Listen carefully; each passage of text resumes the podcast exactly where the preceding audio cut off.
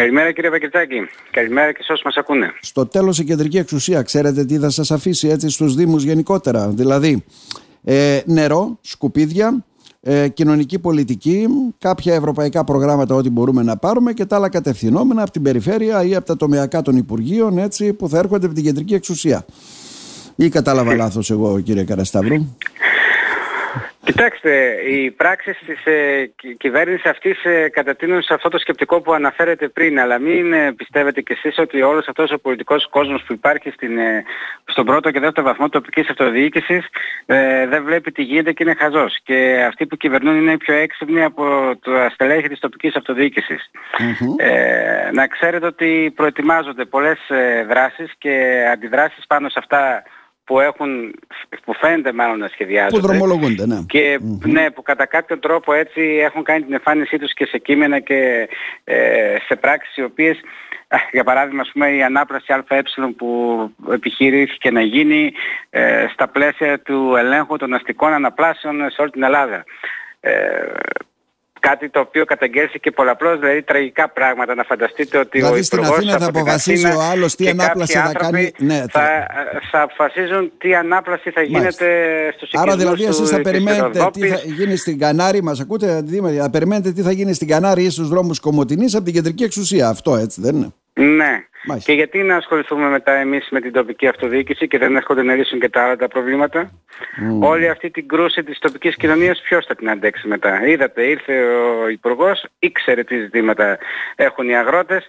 Κάθε μέρα στα πρωτοστατή στα πάνελ τα δημοσιογραφικά ε, και δεν έδωσε τίποτα. Γιατί και ποιο λόγο εμφανίστηκε ο κ. Σαββιανάκης εχθές; Mm-hmm. Χωρίς να έχει απαντήσει στα ζητήματα τα οποία γνώριζε από πριν για να τους πει θα τα ακούσετε την Τρίτη; Να.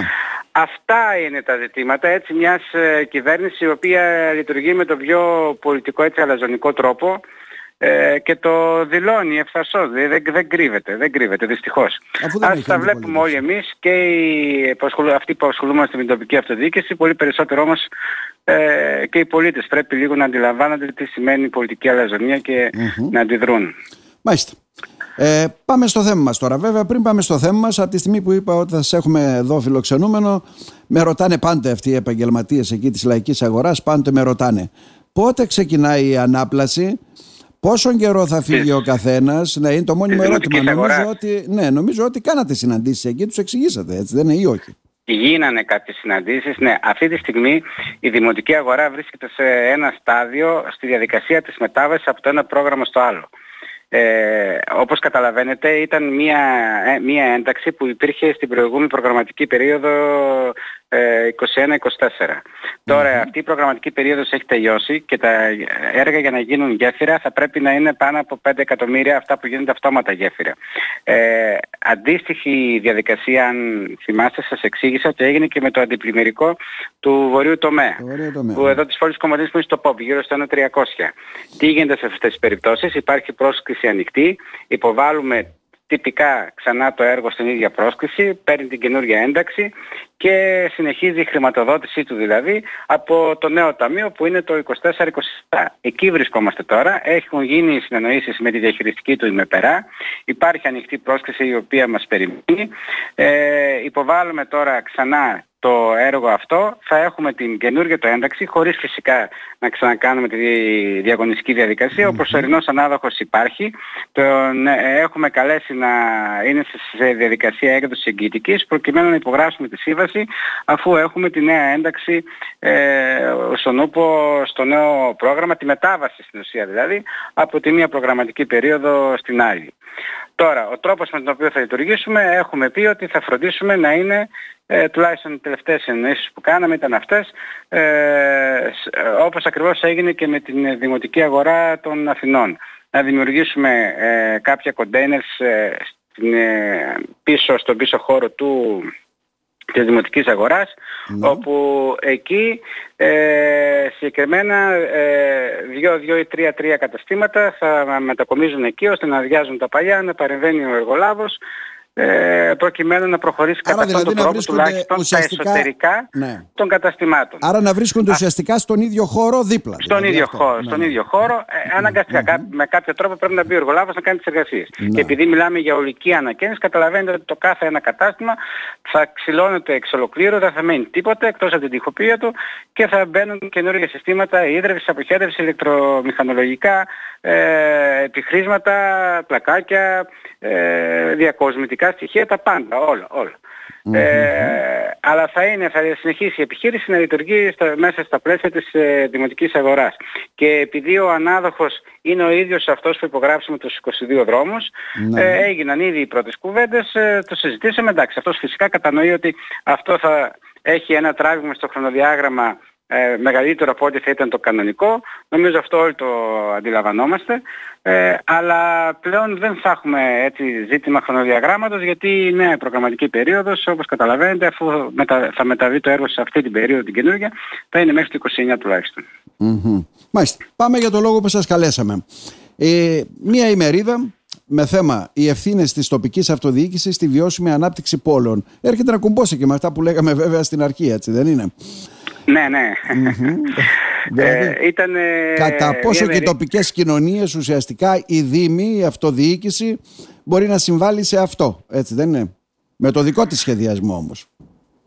Ήταν μια ημερίδα που έγινε από, με πρωτοβουλία μιας συγκεκριμένης κίνησης πολιτών για την ε, Θεσσαλονίκη, όπου την προσπούσε ο κύριος Μαγκριώτης, ε, αν λέω καλά το επίθετο του, ήταν πρώην υπουργός του Πασόκα από ό,τι θυμάμαι. Πρώην υπουργός, κύριος Μαγκριώτης, ναι. Ναι, ναι. Ε, όπου εγώ έτυχε να βρεθώ στη Θεσσαλονίκη και αφού την πληροφορήθηκα φρόντισα έτσι να, να παρευρεθώ. Ε, είχε ένα πολύ σημαντικό πάνελ ε, των ομιλητών ε, γιατί ήταν από όλο το πολιτικό έτσι ε, δημοκρατικό φάσμα ε, το οποίο βρίσκεται απέναντι στη Νέα Δημοκρατία. Ε, με επικεφαλής έτσι τον ε, κύριο Χάρη Δούκα, τον Δήμαρχο της Αθήνας. Ήταν ο πρώην πρίτανης της του Αριστοτελείου Πανεπιστημίου και πρόεδρος της Αττικό Μετρό που έτσι ανέλησε πολύ καλά τα ζητήματα του, του, του Τραμπ της ε, Θεσσαλονίκης με όλα αυτά τα προβλήματα που υπήρξαν και υπάρχουν ακόμη γι' αυτό και γιατί δεν έχει ε, που εκπροσωπούσε τον ΣΥΡΙΖΑ. Ήταν η κυρία Πέρκα η οποία εκπροσωπούσε την Νέα Αριστερά και ο εκπρόσωπος του Πασόκ που νομίζω έχει σπουδάσει και στην Κομωτινή από ό,τι θυμάμαι νομικά. Άρα ήταν όλοι πλην Νέας Δημοκρατίας για να καταλάβω. Προφανώς αυτή η μερίδα εντάσσεται και στην προσπάθεια που γίνεται λόγω των εκλογών στην ΚΕΔΕ τώρα, έτσι δεν είναι; Ε, αυτό εκτιμώ mm. και εγώ ότι ήταν μια προσπάθεια να φανεί ότι υπάρχει έτσι ένα ενιαίο κεντροαριστερό μέτωπο απέναντι σε ό,τι αναφέραμε πριν ε, που σχετίζεται έτσι με την πολιτική στάση που, της Νέας Δημοκρατίας η οποία, ξέρετε, ε, δημιουργεί αντιδράσεις και από πολλούς δημάρχους ε, της Νέας Δημοκρατίας. Ναι. Διότι όταν απαξιώνεται ο ρόλος ενός δημάρχου αυτό δεν έχει να κάνει με το ποιο κόμμα ανήκει, έχει να κάνει με την πολιτική του υπόσταση, έχει να κάνει με αυτό που εκπροσωπεί, έχει να κάνει με το θεσμό στο οποίο, τον οποίο υπηρετεί όλα αυτά τα χρόνια και έχει να κάνει και με την τοπική κοινωνία στην οποία δραστηριοποιείται. Δεν μπορεί να δέχεσαι ότι ο ρόλος ο οποίος σου έχει ε, αναθέσει ε, μια τοπική κοινωνία, μια ολόκληρη πόλη, ένας ολόκληρος δήμος απαξώνεται από έναν άνθρωπο που βρίσκεται στην Αθήνα και εσύ πλέον δεν έχεις λόγο και κατά συνέπεια δεν έχουν λόγο και οι συμπολίτες σου. Να, ναι. Ε, γι' αυτό πιστεύω ότι θα, θα υπάρξουν μεγάλες αντιδράσεις και κακώς δεν υπήρχαν μέχρι τώρα. Δηλαδή σε αυτό το τερατόριο που πήγε να γίνει στην ε, ανάπλαση ΑΕ, αυτή την ε, υποτίθεται εταιρεία αναπλάσεων την Ελλάδα, δεν βρήκαμε να υπάρχει ούτε ένα κείμενο, κανένα κείμενο αντίδραση από την ΚΕΒΕ όλο αυτό το διάστημα. Καταλαβαίνετε. Καλά, όλο αυτό το ότι... διάστημα ήταν και μουδιασμένοι όλοι που πέρασαν πολλά βέβαια στους Δήμους, γιατί ήρθαν οι αυτοδιοικητικές εκλογές, ναι, έχουν αλλάξει προσωπικότητες μεγάλες, οι οποίες τώρα είναι ναι. και υπουργοί που διατελέσαν πρόεδροι της ΚΕΒΕ για πολλά χρόνια, που έπρεπε να σέβονται το θεσμό που μέχρι τώρα υπηρετούσαν. Ακριβώς εκεί είναι το πρόβλημα. Να να ανδρώσουν έτσι λίγο ένα πολιτικό λόγο ενάντια σε όλο αυτό που μέχρι χθες ε, καρπονόντουσαν πολιτικά και βρέθηκαν σε αυτή τη θέση που βρέθηκαν Νομίζω ότι θα πρέπει να σεβόμαστε και τον εαυτό μας και την πορεία μας, που, ο καθένας μας που υπηρετεί όλα αυτά τα χρόνια και να γίνεται και σεβαστή και από τους υπόλοιπους.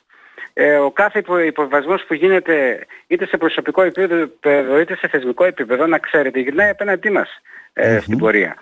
Ε, γενικά νομίζω ότι η τοπική αυτοδιοίκηση είναι σε ένα στάδιο που ψάχνει να βρει ένα καινούριο βηματισμό και δεν σας κρύβω ότι από στα πλαίσια αυτής της εκδήλωσης κάποιες κουβέντες που αντάλλαξε με τον ε, Δήμαρχο Αθηναίων ε, ε, μου έδειξε την εντύπωση ότι είναι ένας άνθρωπος ο οποίος είναι πολύ καλά καταρτισμένος, είναι καλός τεχνοκράτης, ε, διαχειρίζεται πολύ καλά το λόγο και έχει και ε, ανοιχτό έτσι μυαλό που νομίζω ότι θα πρέπει να περιμένουμε αρκετά από αυτόν. Ναι. Είναι και καθηγητής ε, αυτή είναι η προσωπική, μου, ναι. η προσωπική μου έτσι Κατάλαβα. Ναι, ναι. Είναι και καθηγητής βέβαια του Εθνικού Μητσοβίου Πολυτεχνείου έτσι, και τεχνοκράτης. Είναι πρακτικός, Μάλιστα. έχει τις γνώσεις, ε, είναι άνθρωπος της πράξης, δηλαδή της αμεσότητος ε, και της, των λύσεων. Ε, ο λόγος που ανέπτυξε για τη βιώσιμη ανάπτυξη ε, εξηγήθηκε εκεί τι πρέπει να είναι βιώσιμη, ποιος είναι ο ρόλος πώς χαρακτηρίζεται μια ανάπτυξη μια ανάπτυξη ας πούμε βιώσιμη. Δεν μπορείς να μιλάς ε, όταν τα κοινοφελή ζητήματα πηγαίνουν σε ιδιώτες ότι θα έχεις μια βιώσιμη ανάπτυξη. Δηλαδή ε, ο αέρας, το νερό, το περιβάλλον, ε, αυτά είναι ζητήματα τα οποία ανήκουν ε, σε όλο τον κόσμο. Δεν μπορείς να τα ιδιωτικοποιείς και να φέρεις μετά να, αυτή την ανάπτυξη να την ονομάζεις ε, βιώσιμη. Μάλιστα. Ε, γενικά και η κίνηση των πολιτών ήταν πολύ δυναμική και είναι έτσι ένα καλό παράδειγμα που ίσως θα πρέπει να το μιμηθούμε και τοπικά εδώ ε, διότι φάνηκαν έτσι πρωτοβουλίες που ζητούνται λύσεις σε ε, σημαντικά προβλήματα της τοπικής κοινωνίας που ταλανίζουν χρόνια, ας πούμε, συγκεκριμένα της θεσσαλονικη ε, τόσο για τον περιφερειακό δρόμο, όσο για το χώρο της έξης της Θεσσαλονίκης εκεί που γίνεται, που θέλουν να το κάνουν ξενοδοχεία. Ε, καταλαβαίνετε ότι τέτοιες δράσεις είναι πάντα προς όφελος της, ε, του τόπου που δραστηριοποιούνται. Κύριε Καρασταύρου, να σας ευχαριστήσουμε θερμά. Να είστε καλά. Και εγώ σας ευχαριστώ. Να είστε καλά. Γεια σας.